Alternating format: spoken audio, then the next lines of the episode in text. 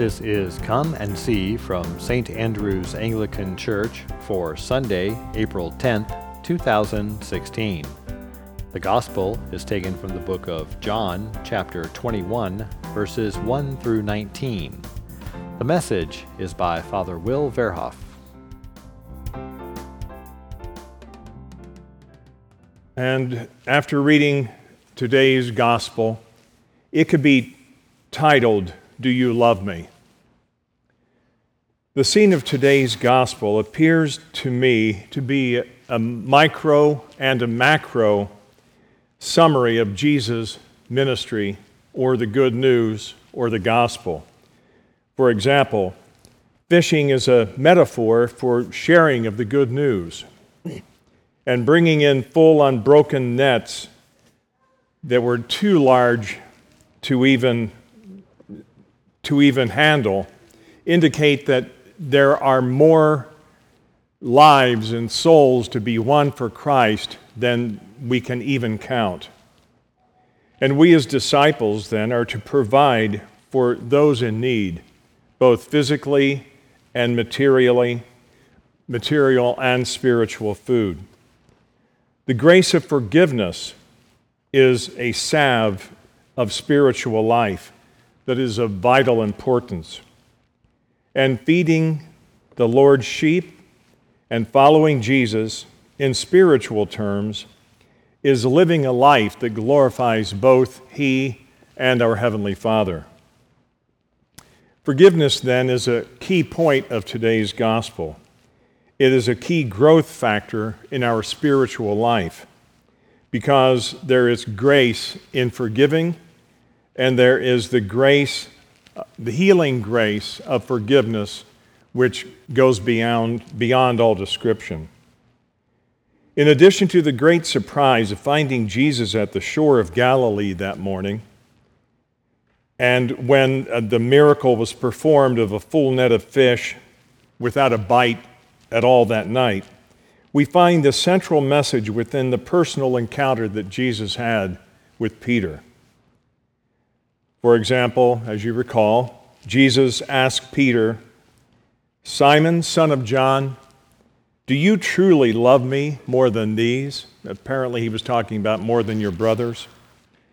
And Jesus was using a form of the word in Greek, agape love, in his asking, meaning, Do you love me in a self sacrificial, pure way? And Peter responds, Yes, Lord, you know that I love you. But Peter was responding from use of the Greek term as it's written, phileo love, which means brotherly love, um, affectionate love, certainly not the depth and breadth of agape love. For one thing, Peter didn't know how to, he should answer because he was feeling enormously laid down, heavy, uh, carrying a heavy burden for the denial of Christ during Jesus' passion. So Jesus then told him in response, Feed my sheep.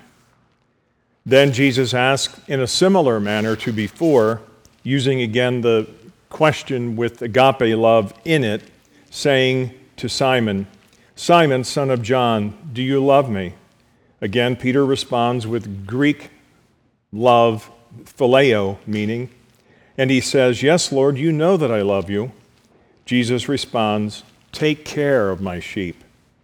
The third time Jesus asks the question, this time Jesus asks from the point of view of phileo love, meaning, okay, if you're not going to follow me with the agape love, he was asking, Do you love me? And Peter responds, Lord, you know all things. You know that I love you.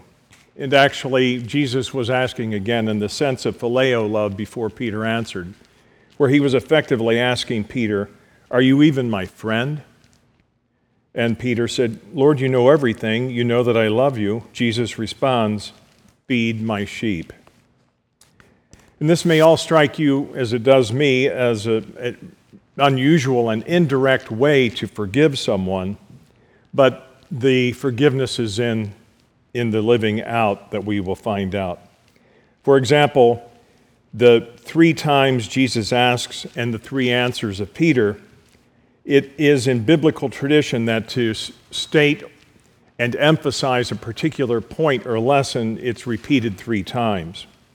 And because Peter denied Jesus three times, hence Jesus gives three forms of forgiveness to the three forms of denial so that it, it was accomplished. We can summarize that if we love Jesus, we will feed his sheep, which is a, a key point.